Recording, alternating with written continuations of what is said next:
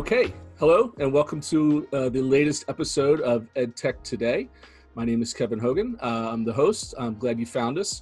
Ma, thank you so much for joining us today. I'm really looking forward to our conversation. Thank you, Kevin. It's an absolute pleasure to meet you. Let me ask you first off, where were you clicking in from? I'm in San Francisco and where the Adobe offices are, but in my home, in my living room. Of course, like everyone else, right? So, but the office is down on 7th and Townsend, That's right. Yeah. Yes. Yes, that's right. I will date myself here, but one of the first stories I ever wrote was about Multimedia Gulch. Oh, really? So that would have been 1993, I think, before the internet. And that was the Macromedia building, I think. Yes, that was the Macromedia building. Yeah, yeah. It's it's a wonderful place and a great place to be. Let's talk a little bit about your work that you've had to do from your home instead of the office this past year. A lot of the conversations that I've been having with EdTech executives have focused around how their work has taken a complete transformation, specifically in the education space, from one where they identify themselves as EdTech and now almost kind of see themselves as customer service or student service in the way they think about their work. Can you talk a little bit about your work at Adobe and specifically how your passions may have changed as a result of COVID? You know, what's interesting, Kevin, has reflected on this a lot since the pandemic has started. At some level, the work hasn't changed, but it's just been accelerated, right?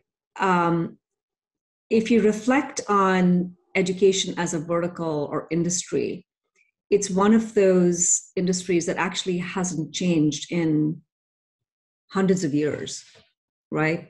Students still used to go to school, teachers stood in front of the classroom and wrote on a, blackboard or a whiteboard. And that's the way education happened. But every other industry around education has changed and completely reinvented itself. And especially if you put yourself in the sort of the context of this generation that is studying, they are so incredibly digitally savvy that going to school was almost like an oxymoron to the experience in the rest of their lives.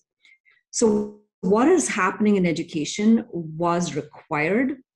And it's just what COVID did or the pandemic did is just created this injection point and inflection point to accelerate the change that was much needed.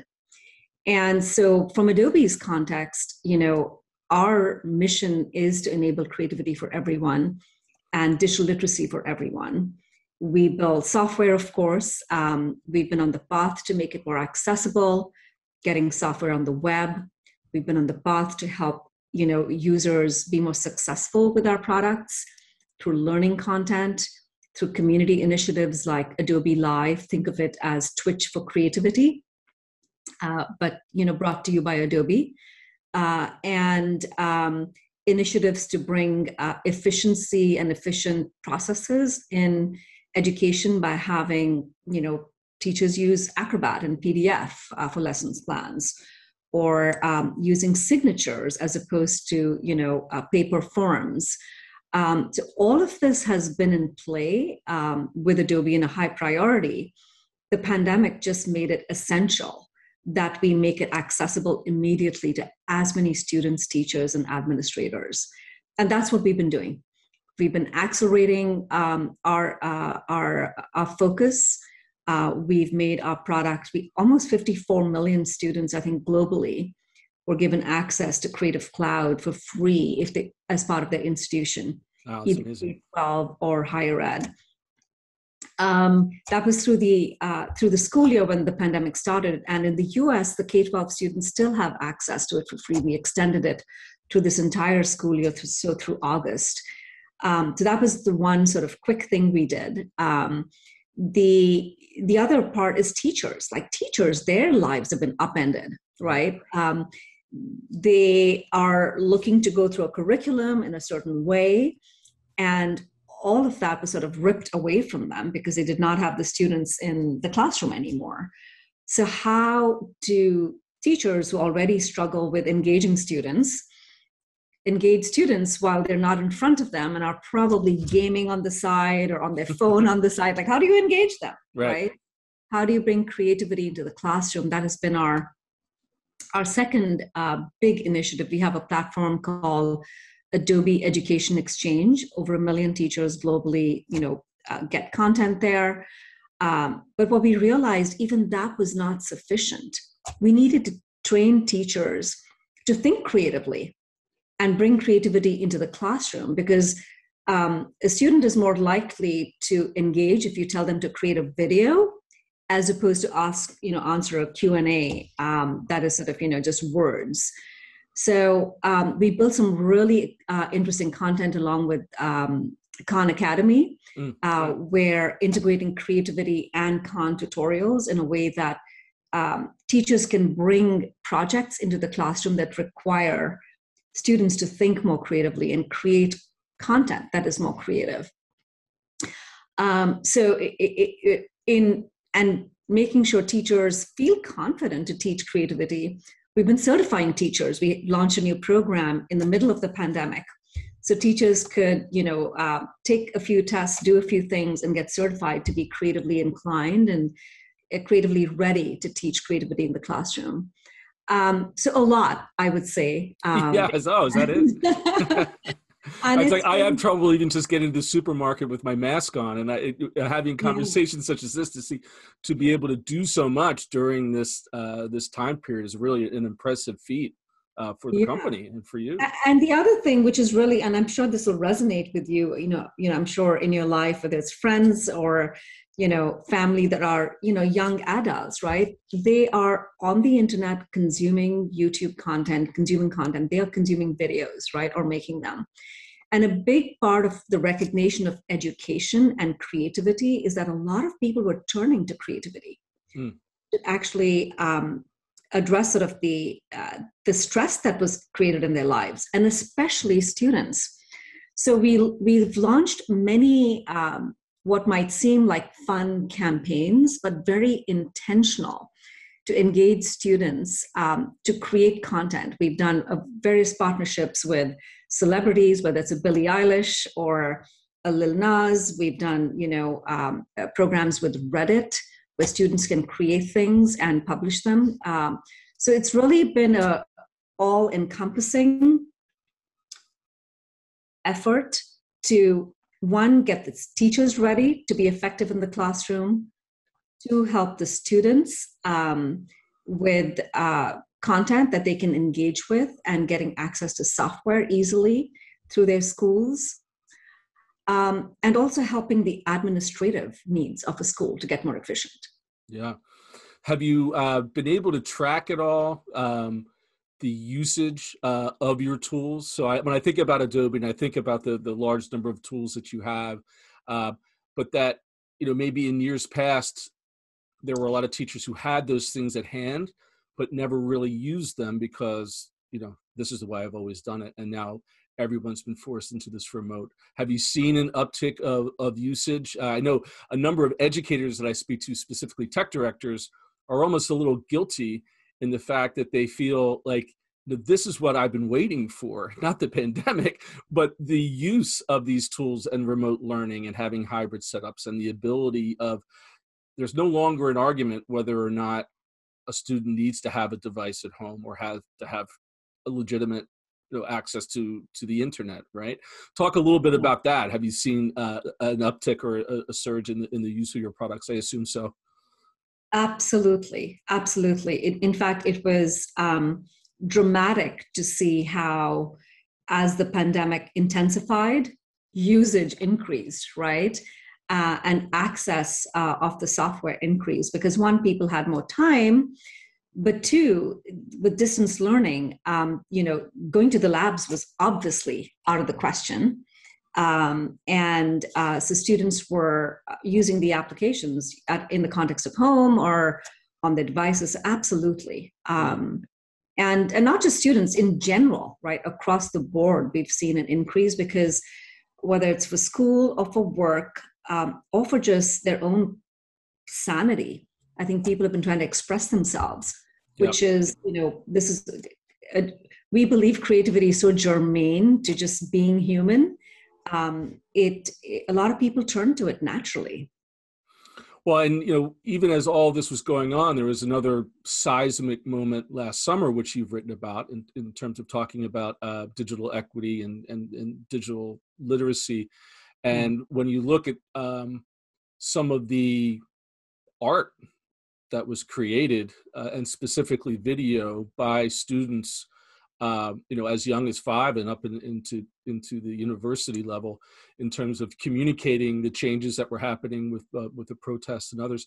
Talk a little bit about that. I mean, that must be a real moment of pride for you and for the company to be the platform for those sorts of endeavors.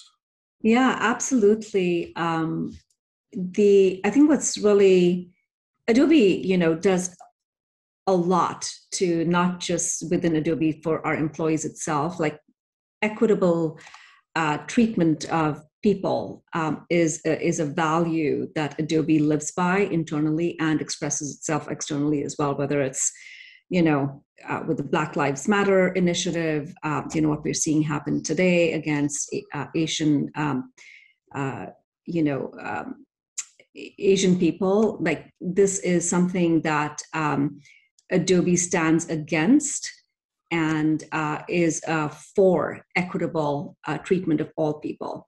And to that extent, the platform that we have, whether it's Behance as a community, whether it is programs like our Creative Resident program, where we changed it during the pandemic again to provide, again, sponsorships to individuals who wanted to tell these stories. It's a great deal of pride for Adobe, and more importantly, it's about, Kevin, about enabling our customers, our users, our members to express themselves. Mm.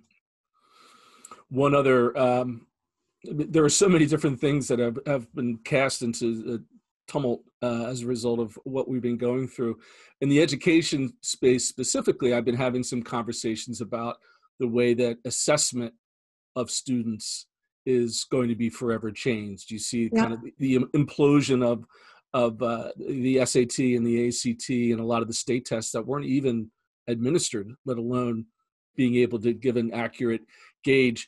And I hear more and more talk about a phrase that I've heard for years, but it's always been just kind of conceptual, and that is the idea of a digital portfolio. And the way people store that stuff. Yes, absolutely. That's what it is. So yeah, so give me, and I know that Adobe has always been an advocate for that sort of work. That's something that has accelerated as well this year? Absolutely. So there's a taxonomy that we use in EdTech, which, you know, you may have heard of as well, Kevin. It's called the Bloom's Taxonomy. Yes. And as you're familiar with it, and I'm very, very passionate about that taxonomy because it clearly identifies how to truly assess that somebody has learned something, right? There's sort of the rote learning, which is sort of the basic way of knowing that somebody has understood something. But if somebody actually creates something, it is an absolute truth that they have understood that concept. And this is why the digital portfolio piece has been a huge area of focus for Adobe. In fact, during the pandemic again, we made portfolios free for students for a year because of this conviction that we have is that the one way that students can keep showing that they are learning and that they can add value is through digital content they create. You've probably heard of the expression, you know, a photo is worth 1,000 words. At Adobe, we say a prototype is worth 1,000 meetings, right? Mm-hmm. So for somebody to create a prototype in an engineering class or even an English class of a concept that they're trying to get across is a way more compelling way for a hiring manager or for faculty to determine if that student is qualified at that particular skill. So 100% digital portfolios have become a big part of the conversation.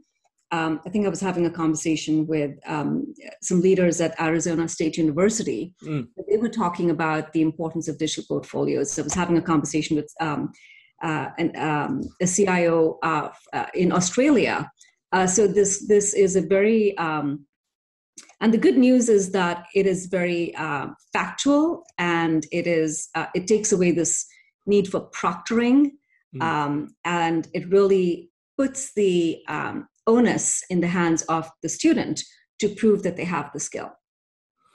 And along with just the the rote assessment of work, another trend I keep hearing, and Adobe keeps popping up in those conversations, is the idea of micro-credentialing. You see Google, both Google and Microsoft, beginning to give out courses and certification on the use of their tools. It seems to me that Adobe would be right along the lines of that, considering the types of work that people do with your platform, right? Can you talk a little bit about the world of micro-credentialing when it comes to Adobe? Yeah, absolutely. Certification is a big part of what creators look to get in order to get employed. And for the most part, Adobe partners with the ecosystem. There are many players in the ecosystem today who we partner with, and they certify people, and that's sort of been our approach. And I think there's also the angle that you touched on briefly, which is the way students are getting certified is not always through a college now. They can go to digital platforms and get certified. And there again, Adobe is very much recognizing of that and supporting that, right? So for example, XD is a tool that is very much used when you're trying to get certified for UX or UI. So there are partnerships we have, and that's more of a partnership and ecosystem approach that we have. Great, great. When you,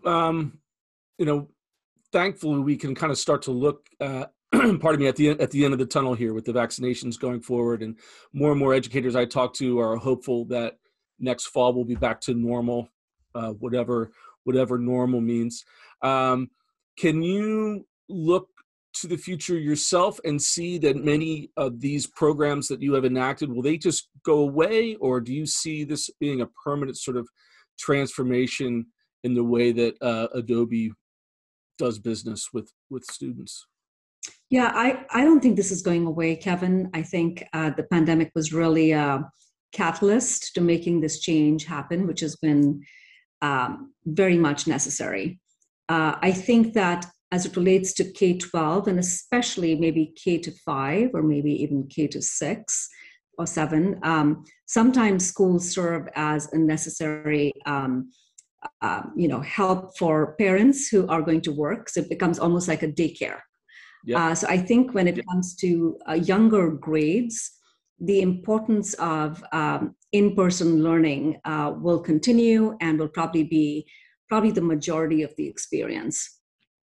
However, even in that instance, the digital experience that these students have had and what the teachers have learned in terms of how projects might get assigned and how projects might get assessed, I think will absolutely change. Now, when it comes to high school and higher ed, I think distance learning and hybrid is here to stay. There is so much efficiency tied with that. There is so much sort of what Khan Academy established as learning on your own terms, where and self-paced learning is what all of us and all students are experiencing right now. In fact, I'm doing an online course right now on a passion that I have, which is it's a meditation course I'm trying to get certified in. It's 100% online. And what I'm learning is so incredibly powerful. And I see the same thing happening in the context of, going to college, going to high school. So I don't think that's going to change. And which is good because there's more flexibility, which is good because students anywhere in the world can study anywhere, right, based on, how great the school is. It kind of puts the onus, on the schools to prove that they are a great place to learn, and that when you learn and graduate from there, there's a greater probability for you to get employed. So the connection between learning and employability will require the digitization of education. So I just think it's going to get accelerated and get imagine the Amazon for education. Like all of us expect to have a personalized experience in every other aspect of our life. Sure. And that is the future of education. What happened to retail 10 years ago, and it took 10 years for every retailer to create an e-tail website that was personalized, is going to get accelerated and is going to happen in education in a fraction of that time. It must. Right. It's amazing to think about all the positive things that seem to be coming out of this. And we hit on so many different topics, from assessment to social emotional learning, when you talked about the students using your platform to show an outlet to what is happening and the creation of that, and to those forward thinking thoughts too. Usually I have to try to finish my conversations by asking a glass half full question, but I think you already supplied that for me. So thank you so much for your time, Al. I really appreciate it. Absolutely, Kevin. It was an absolute pleasure. You know, I'll end on a couple of maybe stories that have really resonated with me. You talked about the resilience of students, and their need to express themselves. There's kind of two parts to that, or maybe two ends on that spectrum, right? One is a story of a little girl, or a young woman, I should say, from the Philippines. And it's the story of how she, back in 2013, there was a major typhoon in the Philippines that impacted her community. And what she realized is that had the government sort of provided the warnings in a way that the community understood what the impact could be, people would have left and gone to a safer place. So she, although she's a STEM student, a student of physics, she used graphics and Adobe software to create a story that captured the impact of that typhoon in a way that would have resulted in people, leaving that particular community and finding a safe ground, which resulted in her getting a scholarship, and now she's at MIT. So what's really fascinating about that story, going back to connecting the conversation we had, she was able to tell a socially relevant story. She was able to bring creativity into a STEM-related subject, and she was able to secure a position in a prestigious school where she's getting now her degree. And I think that is the power of creativity. On the other side of the spectrum, a story closer to home, I have a little nephew who's 11 years old, and he's a gamer like every good 11-year-old should be. Yeah, of course. And he is, during the pandemic, he's built his own website on Squarespace. He's created his own brand. I happen to have it here. It's a merch that he's created. Amazing. And the point is that it's these kids are so digitally savvy that the spectrum of them being able to have an impact in the world, like that student from Philippines did. And on the other stretch, somebody who's thinking about, gosh, I'm empowered to do anything here. Yeah. I can start my business as an 11-year-old is the reality. And that's where I think education and companies like Adobe need to rise to the occasion and enable this next generation. Yeah, and then they have a recognition of their own learning path as well. When I look at my own children, where I'm still not half aware of what I'm doing and where I'm going, but just their agency, their ability to kind of track themselves and to find these tools and to kind of get meted about it is again another net positive out of all this, that I think we even realized that we had a year to sit back and look at it and realize of all the positives that are coming out of this. So, well, once again, Mala, I really appreciate your time, really inspiring stuff for our audience, and I appreciate it. Absolutely, Kevin. Pleasure to meet you. Thank you. And thanks, everybody, for watching. Look forward to the next EdTech Today.